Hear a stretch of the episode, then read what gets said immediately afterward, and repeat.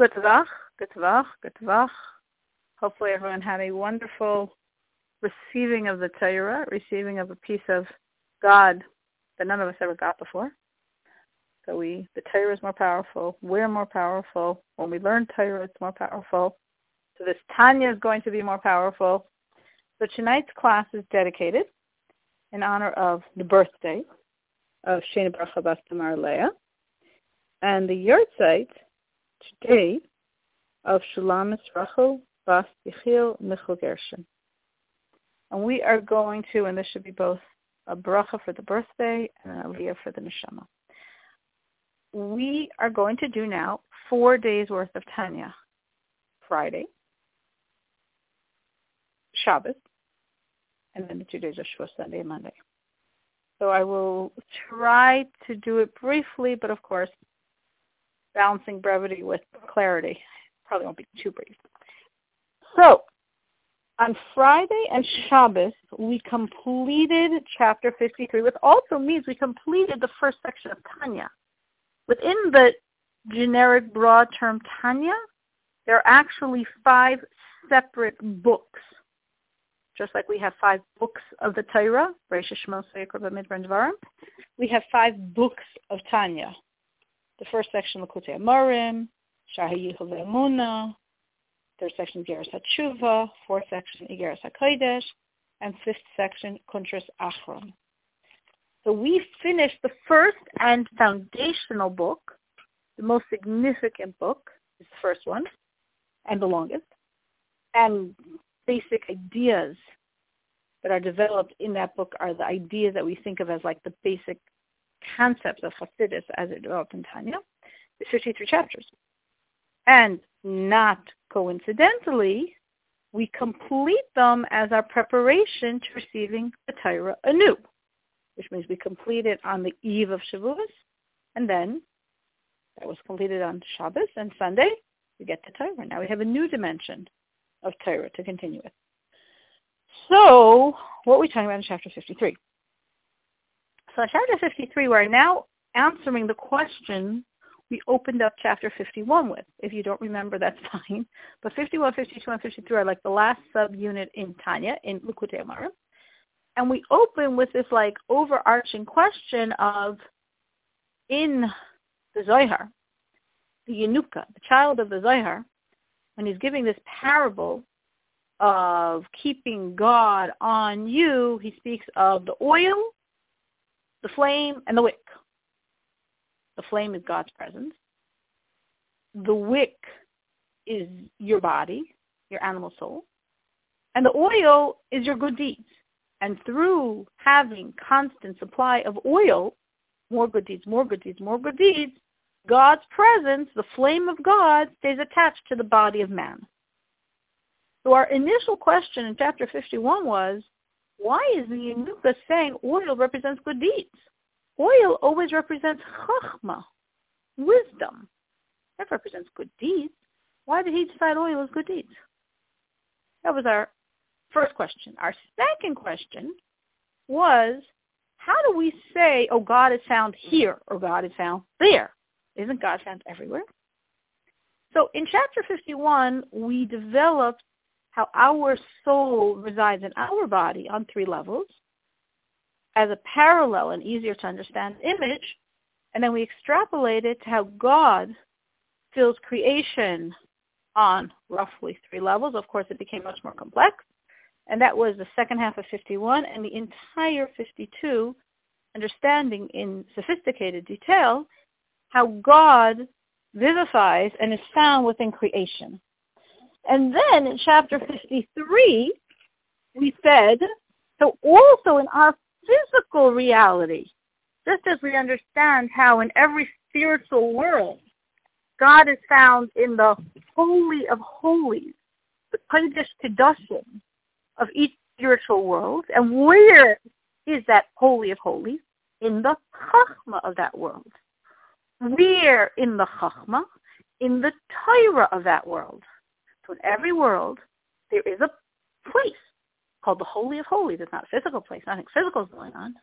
But it's a spiritual dimension, God's Chachma, specifically the Torah, within the Chachma, the Torah of the world. We said Atzilus is Kabbalah, and Bria is Talmud, and Yetzirah is Mishnah, Halacha, and Asi is Mikra, the Psukim, the verses of Tanakh. In the Torah, in the Chachma, that world is the Kodesh Kadashim, where God is found the most. So we said also in our physical world, we had a physical Kodesh Kadashim, a physical Holy of Holies, which in which Torah was found. We had an ark, we have tablets, we have Torah, and we explained on Thursday how therefore this piece of physical space is not like the rest of this physical world, and actually God circumvented the two lower spiritual worlds called Yitzir and Asiya, and went directly from the spiritual world of Atzilus to the spiritual world of Bria to our physical world, skipping the other two worlds in between, that the godliness should be so much more intense and transparent than in any other physical place. So on Friday we explained that this was all in the first temple. In the second temple, we didn't have this same level of godly energy. Though of course also here, there still was the idea of a holy of holies, and there still was special godly energy there, and therefore even in the second temple, only one day a year on Yom Kippur, the highest, most spiritual Jew, the high priest, the Kohen Gadol, could go into the Holy of Holies and connect to God on that level. That was the time of the second temple. But then that was destroyed. And then our sages said, so where's God found now? Where is the Holy of Holies that houses him now? Well, that Holy of Holies is halacha, the study of Jewish law. That when you're learning Jewish law, you're creating a Holy of Holies in your brain. And you're also creating there a special connection to God through the learning of his Torah. That specifically through his Torah, he is found there. Oh, so we say on Friday. Now I understand. So when the Yenuka in the Zohar, the Yenuka again is the Yonik, the child of the Zohar, when he said, how do you keep God on you? God's a flame. What keeps the flame? What feeds the flame? Oil. And he said the oil is good deeds. And we said what the oil always means chachma, God's wisdom, godly wisdom. Why is he now saying it means good deeds? Well, now we understand that we're talking about the same thing. Meaning, the good deeds are mitzvahs, God's commandments, God's divine charges. And those commandments are the practical manifestation of Torah. And Torah, God's will and wisdom, his divine law, is what's found in Chachma. So normally oil always refers to Chachma. And the Yanuka is saying oil refers to the good deeds of mitzvahs. And now we realize that's the same thing. Because what's the essence core of Chachma? Torah. And how is Torah expressed? In mitzvahs. So when I'm doing all those mitzvahs, I'm accessing the Chachma. It's the same thing. Which means I am making myself a miniature holy of holies. Just as we said in every spiritual world, where is God found? In the Torah of that world, in the Chachma, within which, in the Torah. In our physical world, where was God found? And there was a physical structure in a room of Torah. And now when I don't have that physical structure, where is God found? In the Torah, in my brain, in my lips, as I immerse myself in his Torah, in his Holy of Holies. That's what my brain becomes, his Holy of Holies. And then there ends with this beautiful metaphor here that we can envision that as a person has a candle and there's a wick and there's a flame and the flame is staying on the wick because of the oil. But gradually, as that flame stays on the wick, it starts charring away the wick as the flame continues to be on the wick because of the oil. And the Rebbe said that does. Because as we have this flame, now it's very interesting because in chapter 35, when we first bring this parable from the Yenuka of the Zohar, we don't mention the godly soul at all. It's all about your body, animal, soul slash, affected by God's flame through your good deeds. And now we're broadening and deepening it that the good deeds, because the good deeds express the Torah, express the Chachma. But now we also bring in a very important dimension that we totally didn't mention in chapter 35, your godly soul. And the Rebbe is saying here, it's really a cyclical process that as you do the mitzvahs, the good deeds, the oil, reflecting the Torah, reflecting the Chachma, this brings God down on your body, animal, soul. And as God is found on your body, animal, soul, just like the flame chars away the wick, God's flame chars away the impurities of your body and animal soul, transforming darkness to light, bitterness to sweet. If you're very holy. And if you're not as holy, at least transforming or destroying the negativity of the practical expressions of your energies, your thought, your speech, and your deed, moving them from a state of evil to a state of godliness. So here I have the transformation of my animal soul, or the crushing of the negativity of my animal soul, through God's presence charring away the wick of the animal soul and body. This gets sent up as God's greatest gift. There's nothing that gives God more pleasure than transformed evil energies. What's a present for God? More godliness? He has a lot of godliness. Transforming evil? Wow, that's a pleasure. So what greater gift do I give for God than when, through doing the mitzvahs, I bring the flame of God on the wick of man, on the wick of my body and animal soul, and the flame of God on the wick of man burns away the impurities of my body and animal soul, either transforms them or at least crushes and subdues the evil in them. And this gets sent up as my gift to God. The transformed or crushed evil is my most pleasurable gift. And when this gift gets sent up to God, God responds with more energy that comes out of my godly soul.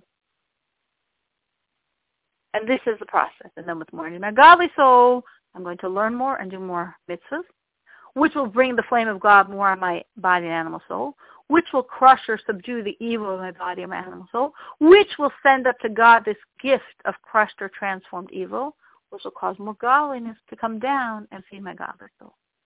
And so continues the process of bit by bit, charring away my impurities and bringing more and more godliness to my life. And thus concludes the first book of the five books of Tanya, 53 chapters worth, Likutei Amarim. And we concluded that on Shabbos.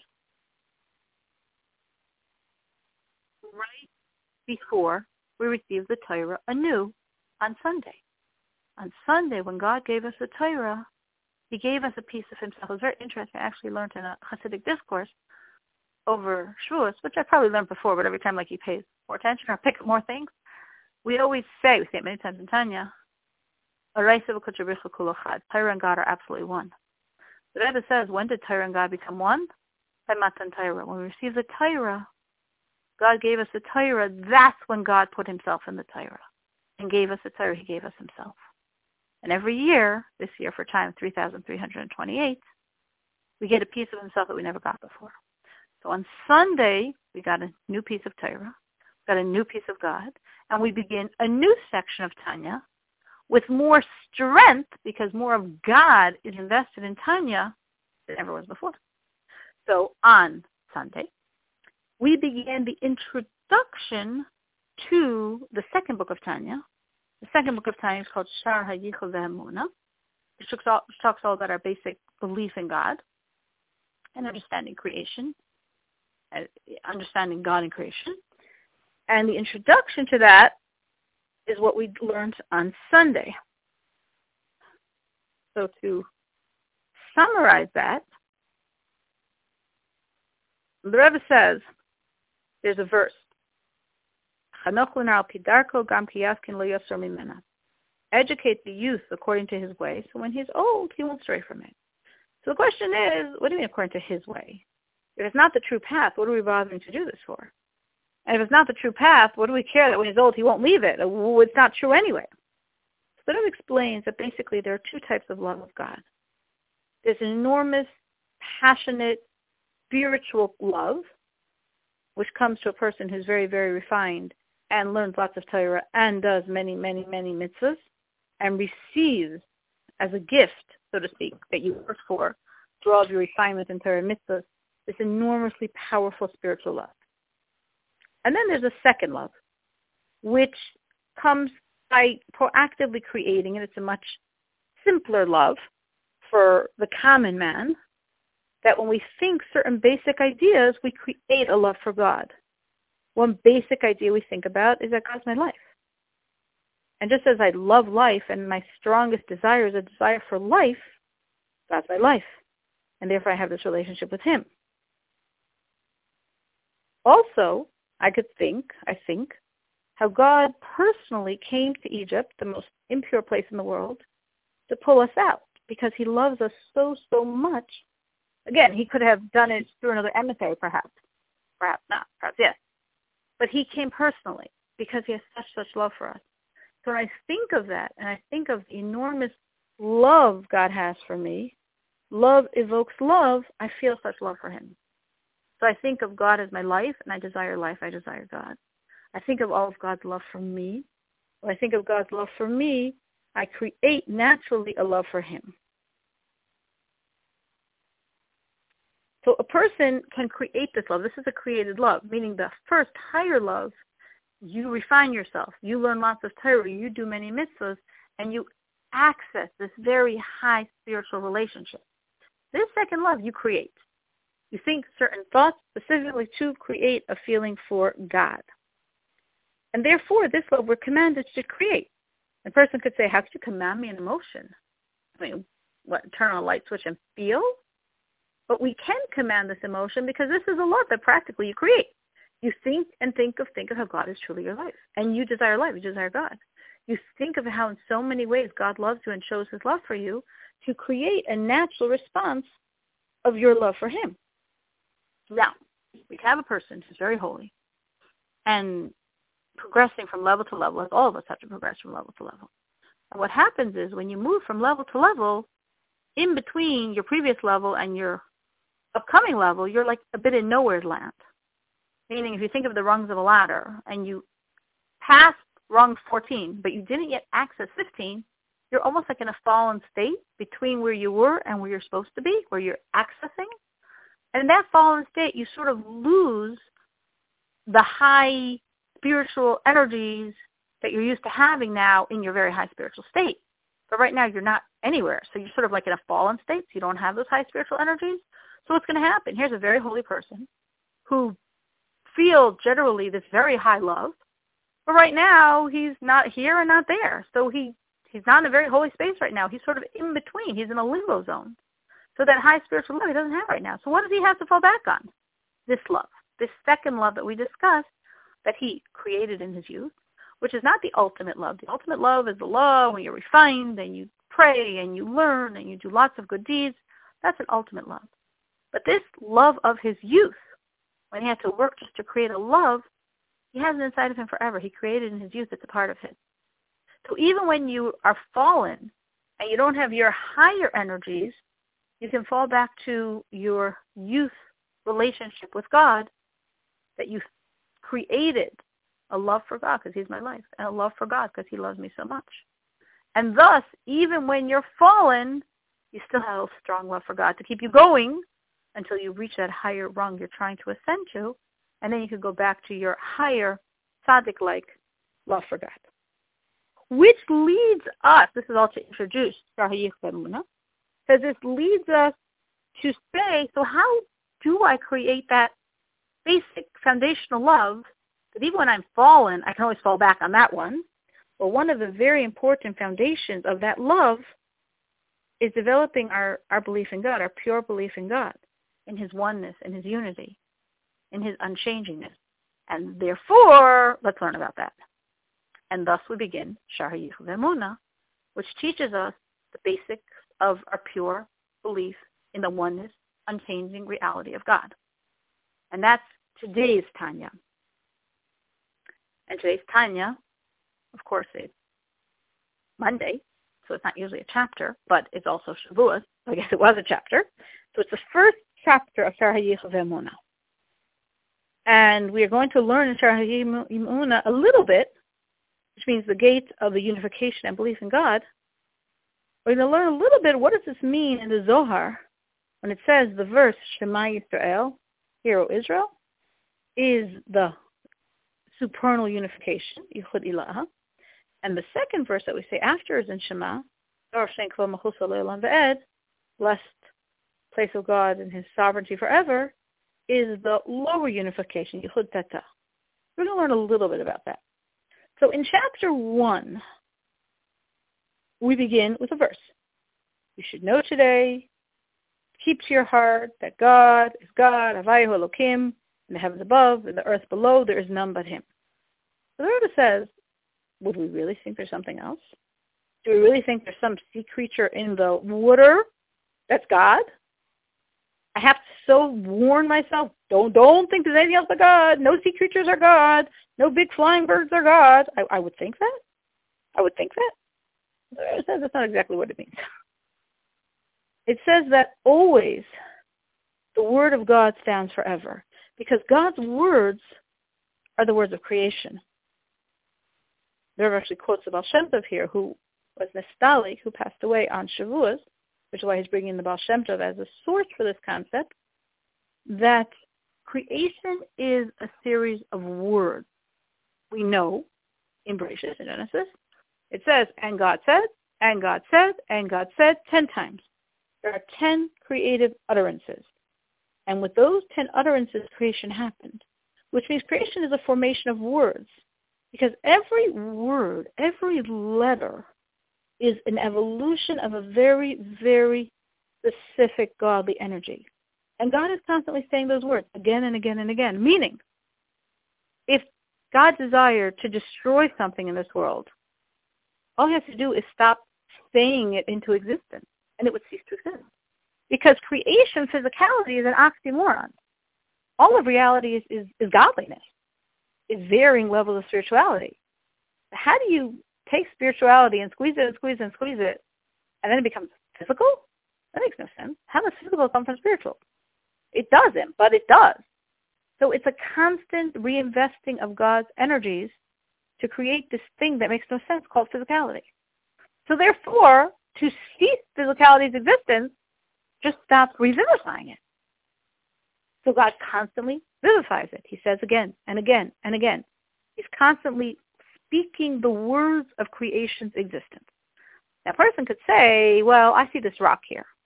I don't remember in any of the ten utterances of creation, I don't remember in Genesis anywhere God saying, let there be rocks. So how's this rock existing if it's all from his words? So the Rebbe explains that those ten utterances are comprised of words, they're comprised of letters. And those letters evolve through numerical equivalencies, through all different techniques that there's an evolution of the letters from letter to letter, to various formations from formation to formation to formation to formation, to actually from those letters form a word called Evan, which is a word in the holy tongue for stone. And that word Evan is truly the life energy of that stone. And that word Evan is constantly being resaid every second as God constantly re-utters those ten statements. Because the Evan is an evolution from those ten statements. And so it is with absolutely everything in our physical world. Everything in our physical world is some evolution from some formations of letters from those ten statements. And that is how existence is every single second. And that was, in pretty great brevity, four days worth of Tanya Gutvach. We should have more power now to learn Torah. There's definitely more power in Torah now. So we should use it and see more great changes in our world.